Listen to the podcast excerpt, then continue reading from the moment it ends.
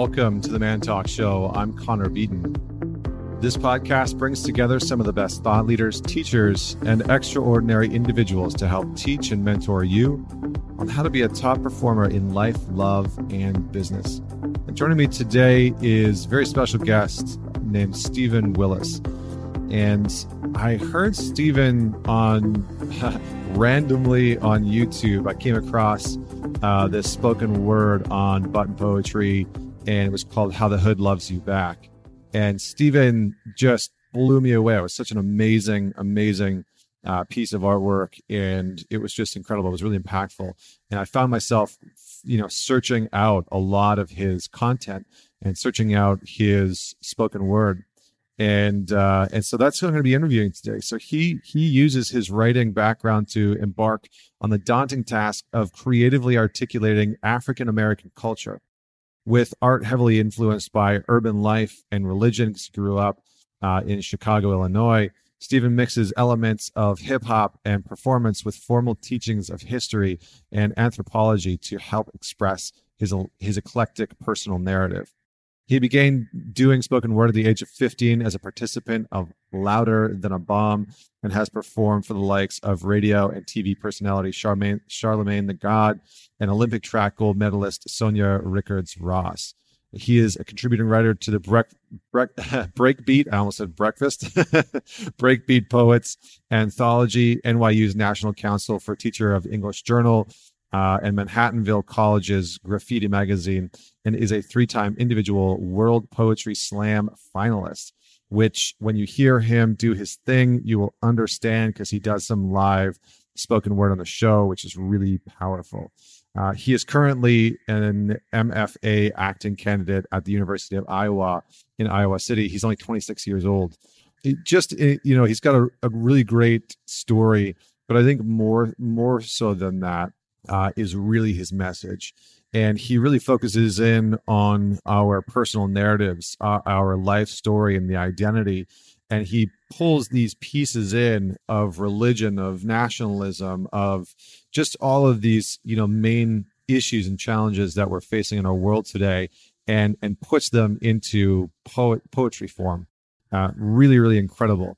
I think one of the reasons why I wanted to have him on here is he's also uh, he's also a black liberation theologist. And so, you know, I wanted to be able to dig into some of these concepts. So this is less of a sort of uh, personal growth oriented podcast episode and more of a open mind understanding you know curiosity peace uh, for me, you know, I, I grew up in in northern Alberta. I tell Stephen this very admittedly. It's like I grew up in northern Alberta, and so the the the the racism that is very systemic here in America, um, especially in certain cultures, it's not that it wasn't there. It's it's simply that it's a different form, and there's a different battle that's happening.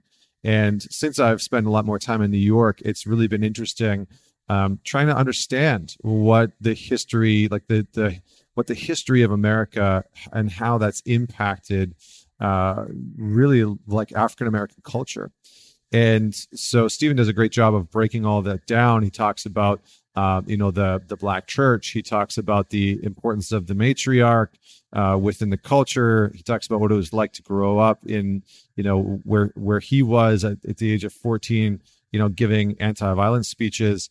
And so it's a really, really incredible story, some really incredible uh, pieces. I hope you enjoy this episode. Just a quick reminder uh, there are only one or two spots left for the men's weekends on the West Coast and the East Coast that are coming up really soon. Um, so if you are wanting to uh, join us, definitely go sign up now. They're going to be the last men's weekends that we have this year.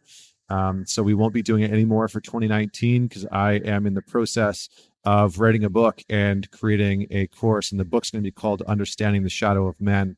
And I've had a lot of people asking me to write a book that unpacks what, like how we as men sabotage, what, what holds us back from committing in relationships, what holds us back from going all in on our purpose, what, what causes us to be lost, where do we struggle and why, why do we ghost, you know, how, how are dating apps impacting us? And so all of these concepts are going to be in the book and I'm going to unpack um, how we as men can face our shadow, and that in the facing of our shadow, we find our truest nature. We find inner peace. We find a sense of calm.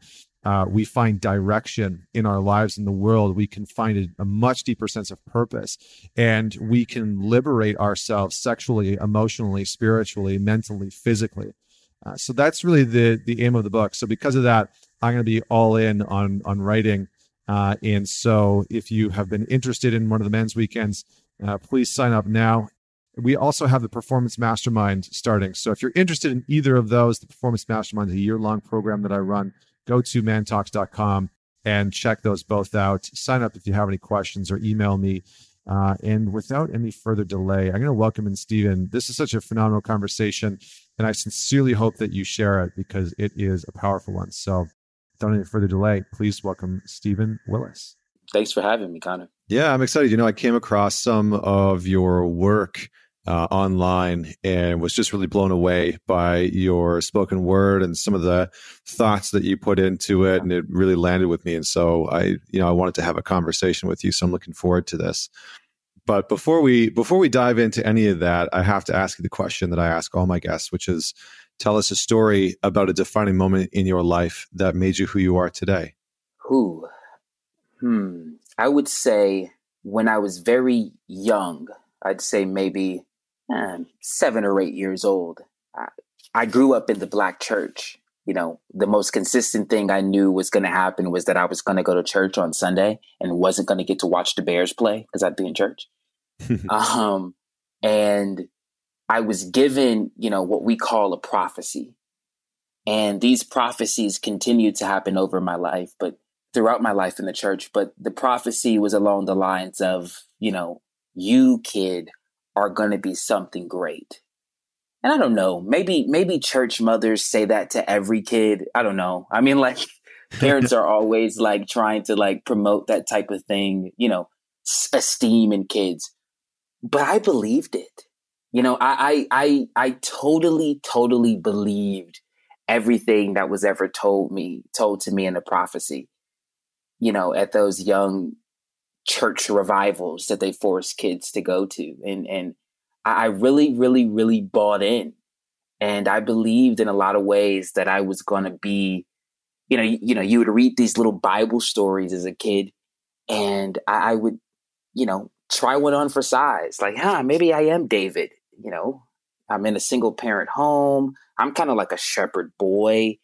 Maybe I could be king or maybe that's president. You know, I just, I just, my imagination would run wild um, because of that, because of what people would speak over me so much as a child. And I think that has very greatly inspired kind of the way that I interact with the world, even today, mm. with just this underlying being of just like, I'm living in a story. And every story has its ups and downs but that end goal is going to be what was said to me. Yeah, can you say more about the idea of of living in a story because that seems to be fairly like it almost sounds like your your upbringing and the way that you think is like really indicative of of that concept and so I'm just curious if you can unpack yeah. that a little bit more for the listeners. For me, everything is a narrative. Everything has this linear line of beginning, middle, and end. And I would say that everything that I do in my life is centered around that. You know, I'm I'm a helpless romantic. So the moment that I meet a girl, I'm like, wow, our wedding is gonna be awesome. right? I'm already so far, so far at the end. And and it's it's it's a good thing and a bad thing. You know, it's a bad thing because it it becomes difficult for me to stay in the moment because I'm so, so busy thinking about the end of the story. But I, I think that if I keep it in mind that it's a that it's a story, it makes me already know that there's an expected end, which is a phrase that you hear often a, a lot in, in, the black church, you know, that the Lord has prepared an, an expected end for you. And it's a part of that escapism idea that exists in black theology that allows you to go through whatever you're going through, knowing that no matter what happens, there's going to be something that is positive on the other side, whether that is um, a miracle, whether that is a breakthrough, whether that is salvation. And I, I, I need that in order to operate in, in this world. And I need, I so hmm. much of how I operate with life are the stories I tell myself. And I think other people are like that too. It, unknowingly, they are operating in the world based on the stories that they tell themselves that promote fear, that promote thoughts of lack, that promote anger or hatred, or that promote love. But I am just actively, you know, even at 26 years old, controlling mm. my story and and what I want myself to believe and what it is that I think that I'm doing here. Very cool, man. Very very interesting. I, I love that perspective and and just the idea that you know it sounds like it, it really brings in this concept, this idea that we are influenced by the external narratives that are going on around us, but we also have this internal mm-hmm. narrative that is unfolding constantly that is is who we are. And I'm curious, like maybe, um, so like I, I, admittedly, I was born in like a very small town in northern Alberta, Canada, and so you know my mm. my understanding of American culture is sometimes limited, and especially of you know you've you've mentioned growing up yeah. in in the black church, and I'm wondering if you can unpack that a little bit more and and what what makes that unique? Like bring me into the life of what it was like for you to grow up in your community. You grew up in chicago illinois is that correct? Yeah yeah yeah, yeah right. so bring bring me into that because like help help paint the picture and the story and the narrative for me of of what it was like and for the listeners but of what it was like mm-hmm. for you growing up in in that community in that environment what was it like and and what differentiates the black church from just like a regular church because it sounds like there's a very unique sense of community and love that is yeah. embedded within within that church so it's not only for me what makes it so interesting is is growing up in the black church but also growing up in the black church in chicago right so we're talking about this place that is an urban center for a lot of people who escaped the South during the Great Migration and settled here in Chicago. So, and then you also have these, you know, just urban literacy. I like to say, like understanding how a big city machine works. And so you have these mixtures of like moments where we could be really, really, really uh, liberal, and then other moments where we could be really, really, really conservative, all really mixed in in one. But to sort of kind of provide a context, so I, I went to church on the south side of Chicago. Um, a church at the at the time was called New Covenant Life Church. It was on 9321 South Cottage Grove Avenue. And that is about, I'd say, mm, an eight minute drive away from where Barack Obama went to church on 95th Street at Trinity United under the guise of Reverend Jeremiah Wright. Now, and if anybody remembers when President Obama ran for president, the biggest scandal of his presidency was the things that Jeremiah Wright was saying from the pulpit. And I remember watching that. I was a, I guess, a freshman, sophomore in high school when President Obama was being elected and going, wait a minute, that's not common. The rest of the world isn't aware of the black radicalism that exists in the pulpit via black liberation theology is what we call it. And it's this basically this notion of reading and interpreting the bible based with black narratives at the front right so everything we read is connected to our liberation everything we we read is expected to our hope of better progress and a more realized citizenship in the United States. And a lot of that happens also, it turns into constant critiques of America, which you see happen there. So I grow up with this, with this notion of religion being highly connected to identity. I think in the same way that a person who lives in Israel can't ex- can't remove the idea of Judaism from their experience in their country, or the way a person who lives in Palestine can erase the idea of Islam as a way that they experience their country. I think it would be very difficult for me as an African American who grew up in the church to separate that hmm. from myself. Yeah, yeah. If that makes any sense. It, it just controls the entire way that I understand and comprehend the world. I mean, it, it, I was taught it was the underline of everything. You know, yes, there was the civil rights movement, but it was Reverend Dr. Martin Luther King, right? Yes, you have the death of four little girls, but four little girls who were bombed in a church, right? It, it's, it's, here's this political aspect, but also here's this spiritual aspect that's always there. And so it creates an, an idea that religion and politics and experience in America all sort of kind of mix in in one. And I, I think that just so greatly influences just everything that I do. And just, I, I am always aware of the spiritual aspect of things and that question of hypocrisy that exists in America. You know, I, I said in a talk some years ago, I said that I think that the conversation that Black writers are always having with America is challenging them on their hypocrisy, is, is trying to tell America how they have fallen short to the laws of their God, how they have fallen short to the rhetoric of their Constitution, and how they have fallen short to the truth and integrity of their laws and creeds.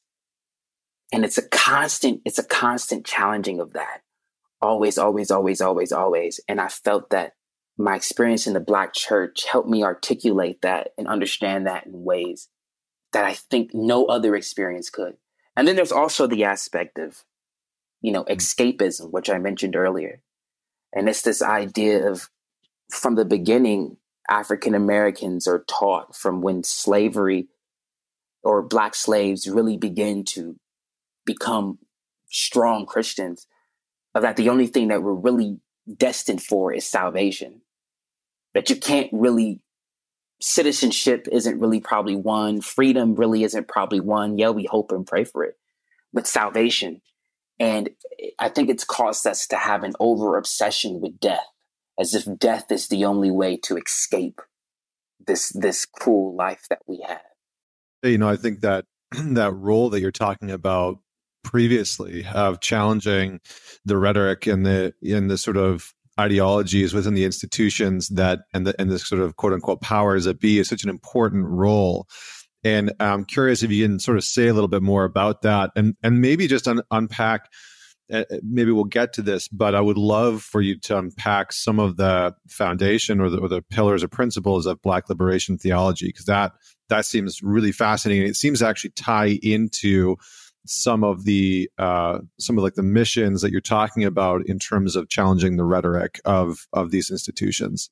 Wow. Well, first off, I want to say I, I am not qualified to give you the missions of of, of, of uh, Black liberation theology. Um, unfortunately, probably the most iconic Black liberation theologian, James Cone, died this past April, um, which means that the living, I would say, master of it of sort would be Reverend Jeremiah Wright. So you might have to try to get him on the show yeah. if, if you want if you want those particular answers. But I, I can sort of kind of tell you what it's done for me, the pillars of which I understand it.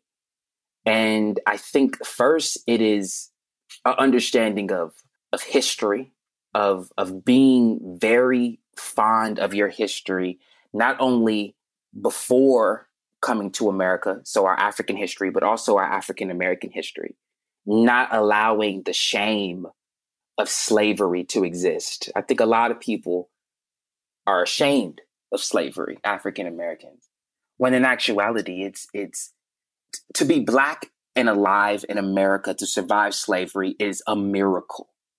I mean, everything was trying to kill you, everything. So to think that you survived that is is something to be proud of. I think it's uh, an element of having a global perspective global perspective of so many people when you think about in the 90s were participating in apartheid in South mm-hmm. Africa. a lot of African American uh, people. And I think, you know, African Americans, I say all the time, are they're just Pan Africanists at heart. And, and, you know, Pan Africanism, this idea that was brought by Marcus Garvey while he was in America, though he is a, he is actually a, should I say, a student of the empire. He was taught in, in Britain, but he was, he's a Jamaican man. You know, this idea of Pan Africanism, where all, everyone who is a part of the African diaspora are one. Um, and, and we should unify under this particular notion. I think a lot of that influences the work that you see churches, black churches do in South Africa, do in Cuba, do, you know, in Nigeria, this very large global perspective um, of not just our liberation here in the States, but all people's uh, liberation. And, and and I do think it's a it's an understanding of the Bible, and I think that leads us back to stories and narratives, and how can it, it, it controls our literacy, and the way of you know historically so many African Americans learned how to read and consistently read in mm-hmm. Sunday school, and learned how to read and consistently read Bible stories, and why so much of the way we operate with the world comes from those Bible stories. If you if you listen to old uh, hymns or old even like slave tunes, they're all stories. You know, didn't my Lord deliver Daniel? Because if I can read that story and my Lord delivered Daniel, he can do it for me. You know, there, there's so there's so much connection to the Exodus and, and why that matters to us. And people who were persecuted for their beliefs in the Bible and why that matters to us. And and it, it, it's why I became a writer. I, I became because of this obsession that I felt like I had with story and that my people had with story. Yeah, it sounds like the that that sort of like concept of salvation is really like intertwined and and deeply deeply rooted mm-hmm. in in the theology and within the church and and within the storytelling and yeah i'm curious how that has impacted because you just said you know it's why i became a writer and it's why you started writing poetry so maybe just give us some context for what did lead you down that path and and when did you start when did you start taking some of these things that you were learning at church and uh, you know just just within your school and your education? When did you start taking some of these things and, and putting them into more poetic forms? I wasn't a poet at first. Um, i was a rapper like all young black boys from chicago are at some point i feel. You know I, I joke all the time. I said you know when i was growing up in chicago you could either be kanye west or you could be uh, michael jordan and God blessed me with the scribble, not the dribble. Right. So I, I, I went straight to the went straight to the writing aspect, and and I was doing rap verses. And and the funny story is, the first poem that I ever did, technically, was I was doing a performance. I was maybe thirteen or fourteen years old. I was doing a performance for my then music teacher in eighth grade this was like the summertime and she's like hey you know i want you to do a performance at this event and you can do one of your little raps. And i was like okay yes awesome. It's going to be like my first performance at 14 and i left my music at home like totally stephen willis style. I would lose my head if it wasn't attached to my shoulders. I left my music at home and i had to do it a cappella. And in doing it a cappella I, I found what was sort of a poetic rhythm and you know, fast forward going into high school, I, I used to travel around the city of Chicago and do anti violence speeches for then Mayor Daley. My pastor at the time, Joanne Long, was one of was a commissioner on one of his boards and you know she would always get him to like get me to go on stage and like do little anti-violence speeches in the city so i had this very consistent life of being on stage and doing things that I wrote. And in high school, they always make you like present your projects. I don't know why they make us do that, but they do. And here I was, this 14 year old kid who had no problems getting up there and just speaking very extemporaneously and eloquently. And my history teacher at the time was baffled by this. She's like, Who is this kid And she goes, Have you ever done poetry before? And of course I lied and said, Of course. I was born for this. Um, because that's what pompous 14 year old boys do. From that moment, she said, I want you to try out for the poetry team, which is in Chicago, is louder than a bomb, you know, one of the largest teen poetry festival in the world. And I didn't make the team my freshman year, which I found out she did intentionally. She was never going to put a freshman on the team, but it, it lit a fire under me. And from that moment, it, it was just poetry all the time. I, I just found myself writing, writing, writing, even though it was very still rap like and, and still very rhymy and still very in verse early in my work. It, it was, it, it was all so I can stand on stage and perform and, and, and give my energy and body to something. So thanks, Lauren Lucchese. Mm. Wherever you are, you changed my life. Yeah. I was gonna say, you know, uh, what an like what an incredible space to be in, right? You're like 14 years old, giving anti-violence speeches, and I'm curious of of a few things. One, what spurred that on? Like, what spurred on the fact that you're out there at 14 years old giving anti anti-violence speeches? Because, like, you know, at 14, I was playing hockey and you know didn't really know much about altruism or altruistic yeah. endeavors. So so so you and and there there you you know I, was i was very focused in on other things but here you are you know really crushing and so maybe give the listener some context to to why you're out there giving anti-violence speeches and, and maybe what it was like growing up. Like what part of chicago were you growing up in? And and and, and you know i think from an external perspective based on how the media portrays it, based on how you know it's it's seen from the outside, it can seem like a you know a very interesting yeah. place to live.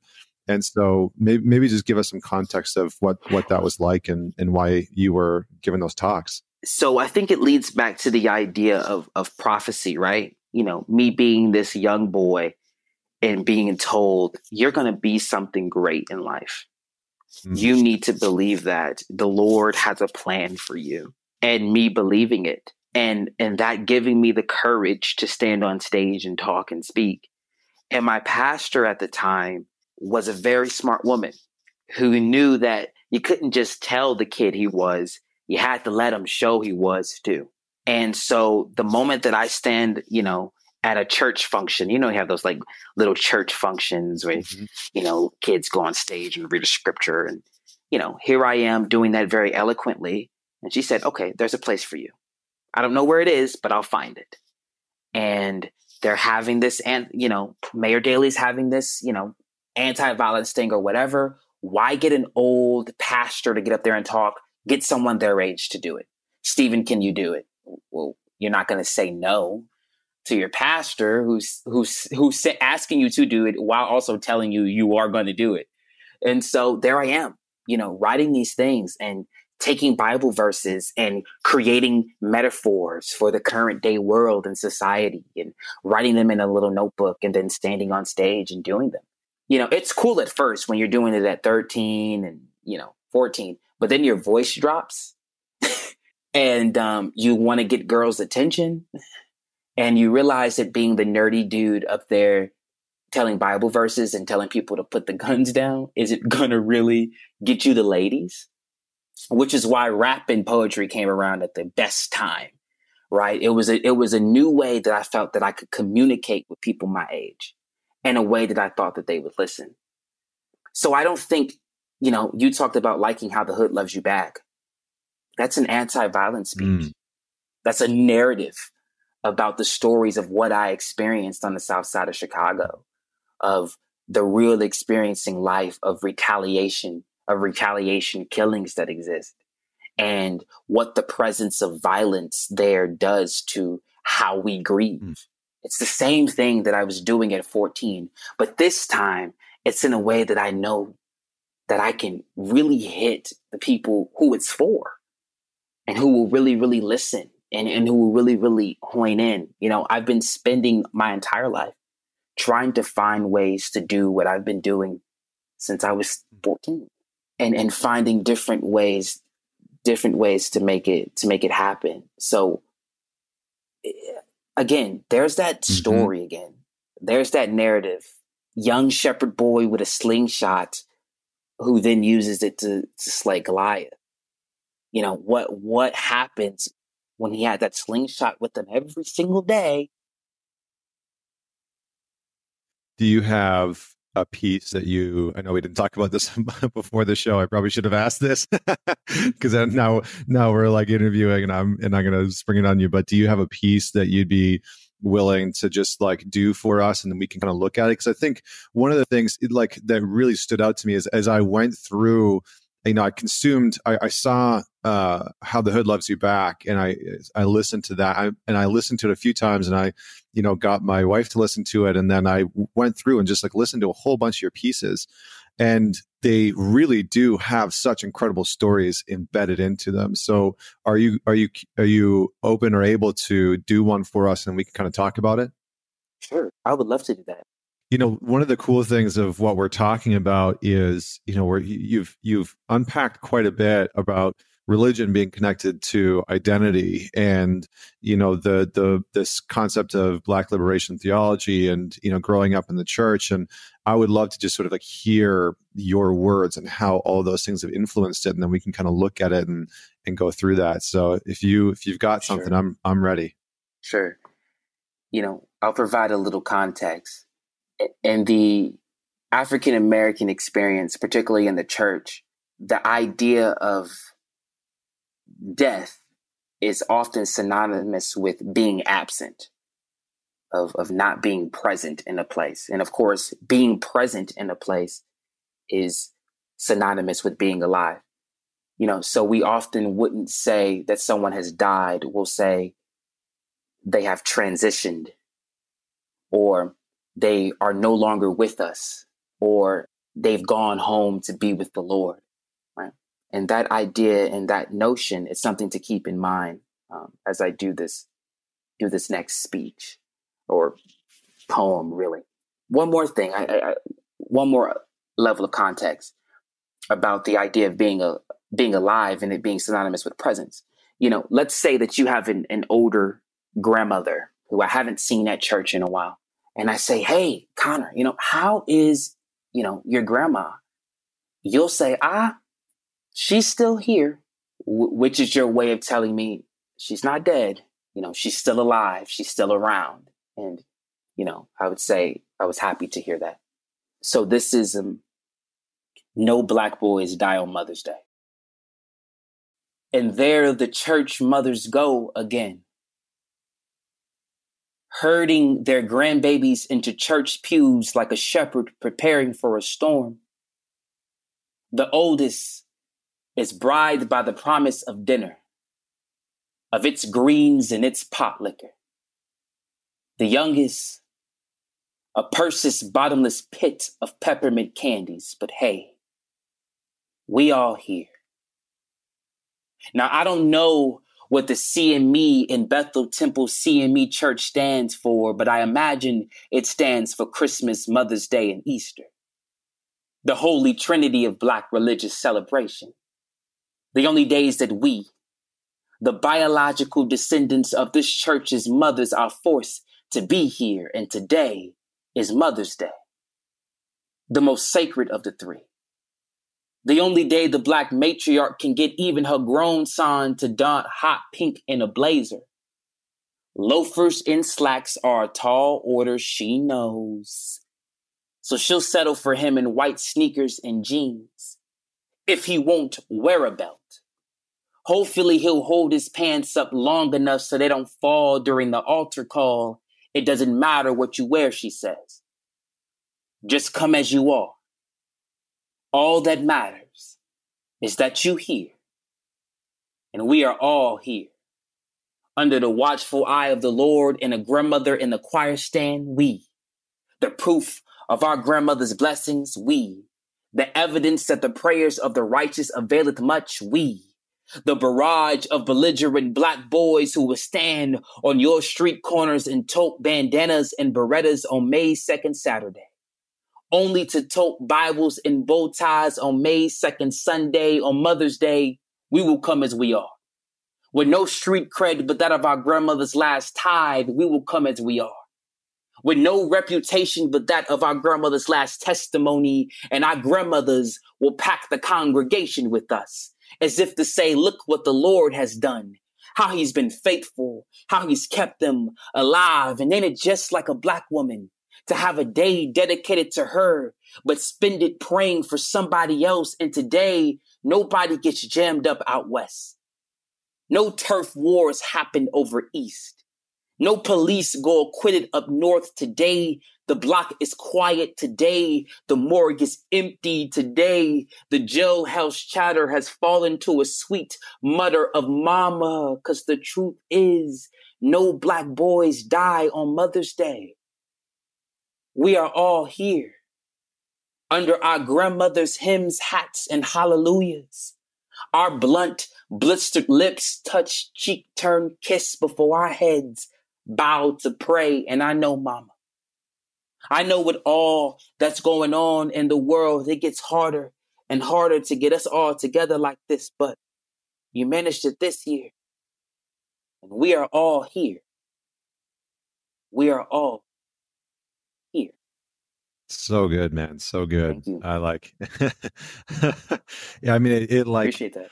I think one of the things that I really just listening to this really love about your spoken spoken word is that it it it really tells not only a story, but you know, when I close my eyes, I feel like I'm there. You know, I feel like I I can almost picture what that environment is mm. like, and and you know, I would love for you to maybe just unpack some of the important pieces and concepts that that are in this piece for you.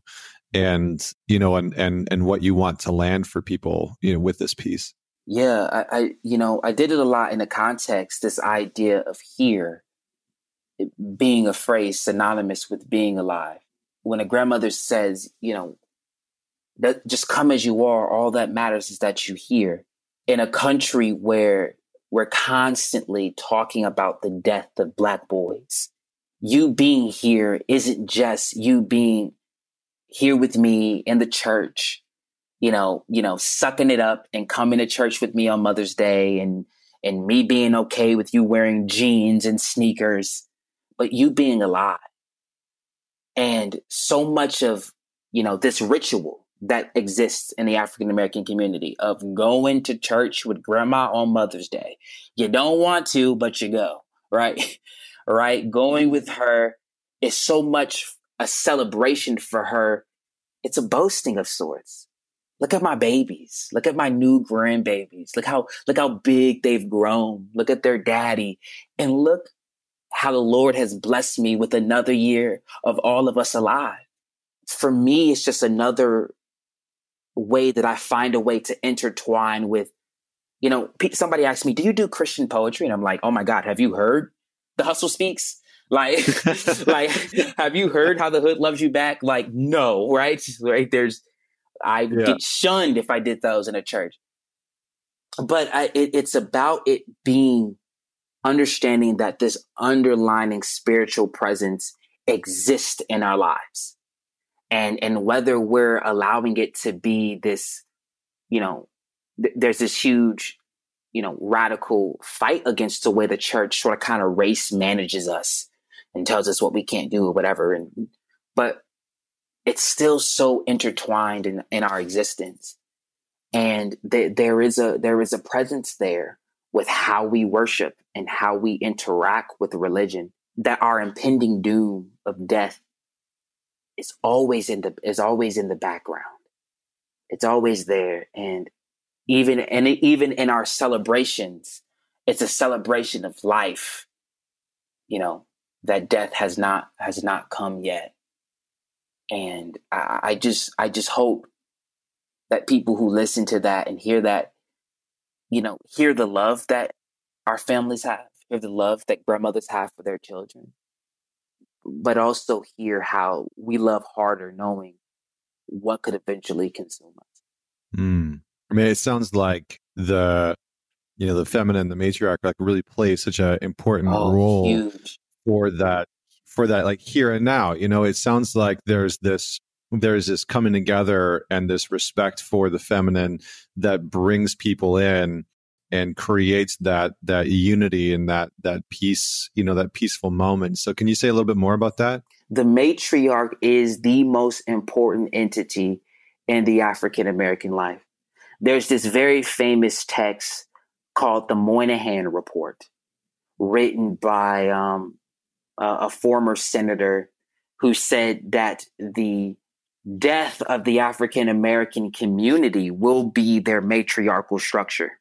We, that America itself is inherently patriarchal, and that the lack of strong male heads inside of the African American community is what is going to lead to their lead to their demise. And I remember reading that report and and and being so in shock and being so angry and also feeling like I've heard this before. And it made me think about it, it made me critique the church in a lot of ways, the black church. Not necessarily my upbringing. So I grew up in a church where my pastor was a woman. And I did not know that that was foreign. Hmm. For, I, I didn't know. You know, it wasn't until I got older that I realized like, oh, people legitimately believe women are not supposed to preach. But again, I saw religion as this major aspect and the most important component to one's culture. So I grew up in a matriarchal structure. Uh, my mom runs my house. I live in a single parent home. My grandmother is the matriarch of this family. I, it didn't, so of course I go to church and my religious leader is to a woman. I, it didn't, it didn't dawn to me uh, that patriarchy was even a thing. Like imagine being five, six, seven years old and not having an understanding of patriarchy in that way. Mm. Um, until you hear the visiting pastors or, you know, other churches you visit with your friends that are speaking about how black boys are turning gay because there's no men at home or how there's no men head of households and that's leading to the violence and and you know how we have black families filled with welfare queens who are only going to create princes of the prison system um, you know what i mean just mm-hmm. you know mm-hmm. very articulate almost poetic ways that patriarchy would fester in the pulpit and these other ways that I would, the other ways that I would hear it. And I'm saying, no, we, we, this, this is us. This is our, this is also a cultural aspect and it has to have place in the way that we worship and, and, and live and, and operate in, in religion as well. You know, I, I say all the time, I think black women are the moral compass of America. Mm. You know, a black woman is the one who's going to keep it fair she, she's she's gonna keep it fair, man. Like that that's the one who's gonna play it down the line. She's not gonna let you do nobody wrong, you know, mm. to use some AAVE. Right. She's she's just she's just not. And a lot of my writing now is is steering towards this love and appreciation of the matriarch. I'm curious. I just want to jump in there. Like, tell me a little bit more about that. Why why is it that that black women are just like have that center line that you're talking about and that they're not going to let you, you know people go astray. Like what is it about the the culture the the religious mm-hmm. aspect the the upbringing? What is it that creates that mentality? And and how did that impact you? Because it sounds like it sounds like you grew up around that um, type yeah. of of leader. So can you speak to that it it is has a lot to do with um, I think the black woman's intersections, right? And we're and we're familiar for those of you who aren't who are familiar with Kim, you know, um, Kimberlé Crenshaw and her notion of intersectionality, mm. of basically saying that we have, you know, I'm going to give a Kimberly, don't kill me, you know, but I'm going to give a very basic notion of this, and that is basically we as human beings have a bunch of identities that exist at once, right? And those identities particularly manifest in what type of place we are. So let's just talk about the black woman is black. She's woman. She may be Christian. you know, in some cases she may be queer, right? And how all of those particular identities create who she is at one time and how those things may particularly manifest in different places. It may be different on the job. It may really, really matter that she's black and woman on the job. Whereas at home in her own family, it may really, really matter that she's woman and queer. That may not fly, right?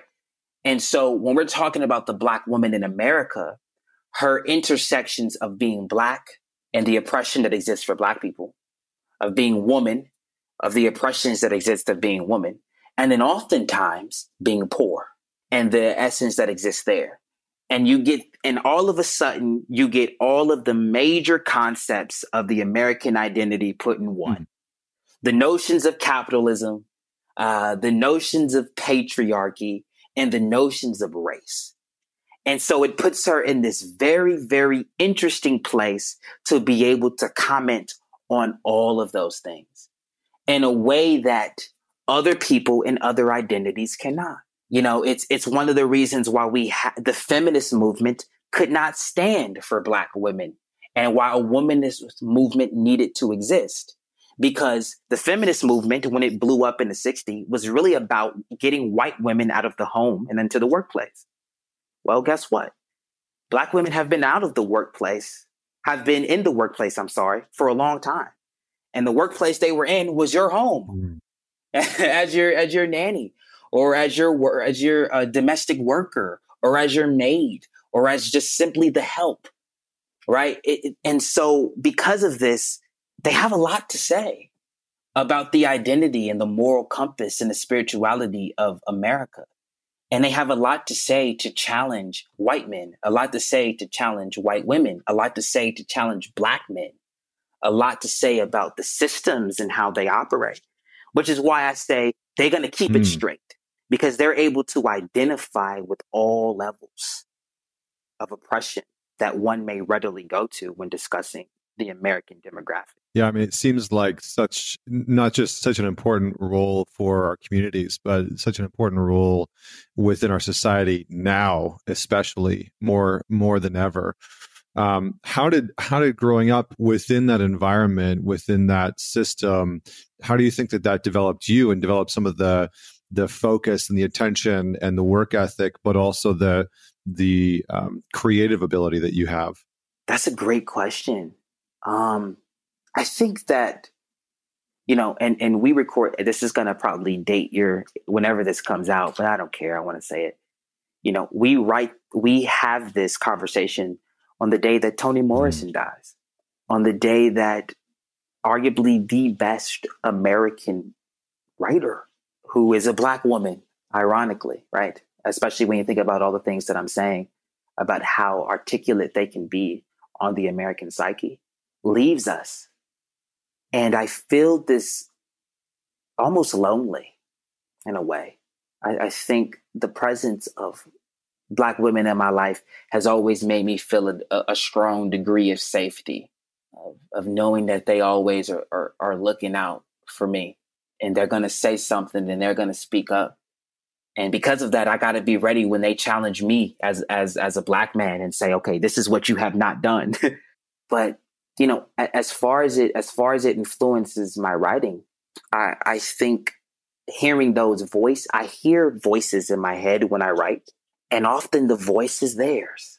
Uh, of of the wisdom that they have given me over the years. My mother has given me so many gems over the years.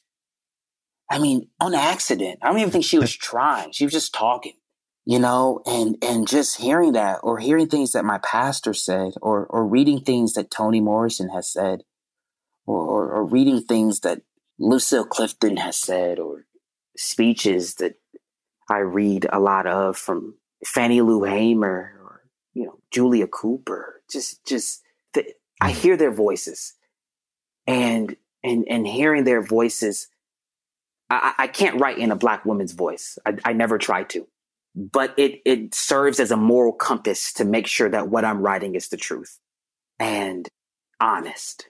You know, like is that honest? Is, is that is that true? You know, my mother used to say to me all the time. She said, "Yes, you know that may be right, but is it righteous?" Like, who says that to a teenage boy? Like, what do you mean? You know, it's right. Because what man may think is right and what God may deem as righteous are two totally different things. Yeah. Eye for an eye and man standards is right. You take my eye, I'm stealing your eye. That is right. But is it righteous? No. And and I hear that each time I go. Yeah, I like it. I, I like the the context of you know the, it almost sounds like this voice of grounded reasoning and righteous mm-hmm. righteous grounded reasoning which is you know something that i think that our cultures are sorely lacking in today's you know today's environment. And you can sort of hear the importance of it and you can hear the importance of it in in your poetry as well. And um, man i mean there's so much that i want to go into here but i'm being conscious of time and I got all know, day, but I know you're a busy guy. So I do have I do have a few more, but but I do before we you know before we wrap up, I do kind of want to get into you know what you have started to do with your with this gift of poetry and this gift of spoken word, and I know that you are starting to um, take this message and and you know teach it back out. And so, can you just say a little bit more about yeah. the importance of of teaching kids and, and just teaching people in general uh, how to use these tools? Yeah. Ultimately, what this all leads back to is the idea of story and the idea of narrative. And, you know, outside of writing poetry and, and doing my own work in these narrative forms, I also teach. And I teach everywhere from, you know, the toughest places in Brooklyn to rural Vermont in the Northeast Kingdom. Right. And what I often try to do is I try to get my students, and I teach and I've taught everyone from retired professionals to fourth graders. But ultimately, what I want them to do is I want them to explore their own particular identity and realize how that particular identity affects the way that they see the world. And I think once you do that, once you can analyze yourself on that way, you can lend compassion to the rest of the world. And that's what's super, super important, important to me and, and what, and what I try to do. Can you articulate and understand your story, your experience? And that's going to give you leeway. You know, if you're a far right um, conservative and you're talking to a far right liberal, don't tell me your politics. Tell me your story. And maybe then I'll mm. understand. And maybe then from that level, I can begin to sort of kind of say, okay, this is what we have in common and, and this is what you're missing. And, and this is the compassion that I, that I can have for you. And I think debates would go so much better. You know, these, you know, political debates are happening. I think debates would go so much better if people knew people's story because then I can start debating you not on policy, but on the personal you say, okay, okay, yeah, that, that's your experience, but this is this is my experience. Like reading stories as a kid was how I understood the way other people lived. I lived in segregated South Side Chicago. So if I didn't read, I don't know, the Hardy Boys, I would not have any idea what white boys do, right? Or, you know, I, I, I wouldn't, I wouldn't know. I, I wouldn't know. You know, that's why diversity is so important. You know, we're not fighting mm. diversity just because we want to be on TV too. We're fighting diversity because the more you know about me, the less xenophobia has a place because you know and you understand. And I and I aim to do that in my work. Tell as much as the black experience as possible. I mean, I think what you're saying there is so important of being able to understand where people come from. It's one of the reasons why on this show, before we get into any really talking about a person's idea or a person's message or a person's teaching. Mm-hmm. We talk about the person's story first and foremost, because without that, I, I, find that people's openness starts to shut down, right? Their like mental cognitive openness closes off. And and there's a lack of understanding. And what power do you think that that poetry and spoken word and just being able to tell these narratives through that medium? Why is it so powerful from your perspective? Because it seems to have a different sort of oomph to it. I, I, don't really know what the word is, but it seems to have a different sort of yeah. like power. We talk so much about the black church that I neglected mm. my form. but I, I think that spoken word is, in my opinion, the greatest form. And I say that because it is a marriage of everything we love. It is a marriage of performance art and literary art. So it is a marriage of your favorite theatrical actor marrying your favorite prose writer and coming together uh, and coming together as one and using the form to sort of kind of bring you totally into what I'm saying by the metaphors and literary devices that I'm using and also by the way that I'm using my voice and the way that I'm the way that I'm using my body. You know, I would be amiss if I didn't say it also was very similar to what I saw as a kid on the pulpit and the way stories were told and the way black preachers often orate. Um, so I think it's probably me mimicking a, a, mm. a, little bit, a little bit of that. But I, I think that extra umph that you're talking about is the way that it seems to stimulate all of those intellectual bases. Because yeah, you can feel a spoken word poem on a, on a certain sense, but mm. also don't miss the alliteration that they just did, and don't miss the metaphor that they did just did. So we feel in a lot of ways. We feel by reading, like you read something, how it really touches you and the way it's articulated. And then you also feel by just the way someone passionately is on stage. And I'm hitting both of those senses when I perform. When you watch The Hood Loves You Back, you're hearing a beautiful articulation of grief. At the same time, you're seeing me almost bawl at the mm. death of one of my friends, who I consider a brother. And it, it, if that doesn't overwhelm you, you just you just don't have hope. That's what I'm gonna say. It's, right, so right. Good. You just don't. It it it, it has.